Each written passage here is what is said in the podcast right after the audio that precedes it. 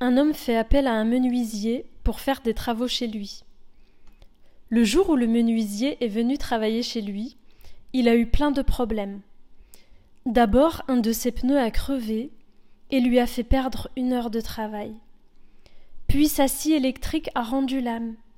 Et pour finir, au moment de rentrer chez lui, son vieux pick-up ne voulait plus démarrer.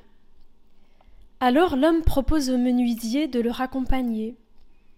Pendant tout le trajet, le menuisier est resté froid et silencieux.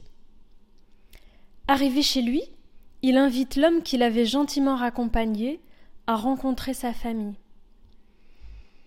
Et en marchant le long de l'allée qui conduisait à sa maison, le menuisier s'arrête à un petit arbre et touche le bout de ses branches avec ses mains.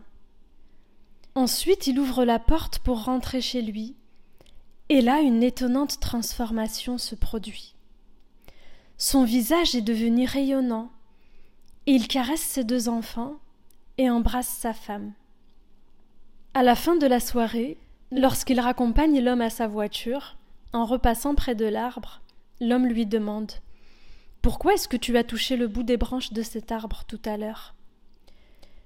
Le menuisier lui répond C'est mon arbre à soucis. Je sais que je ne peux pas éviter les problèmes et les soucis qui ponctuent mes journées, mais il y a une chose dont je suis certain, c'est qu'ils n'ont aucune place dans ma maison avec ma femme et mes enfants. Alors je les accroche à mon arbre à soucis tous les soirs quand je rentre à la maison.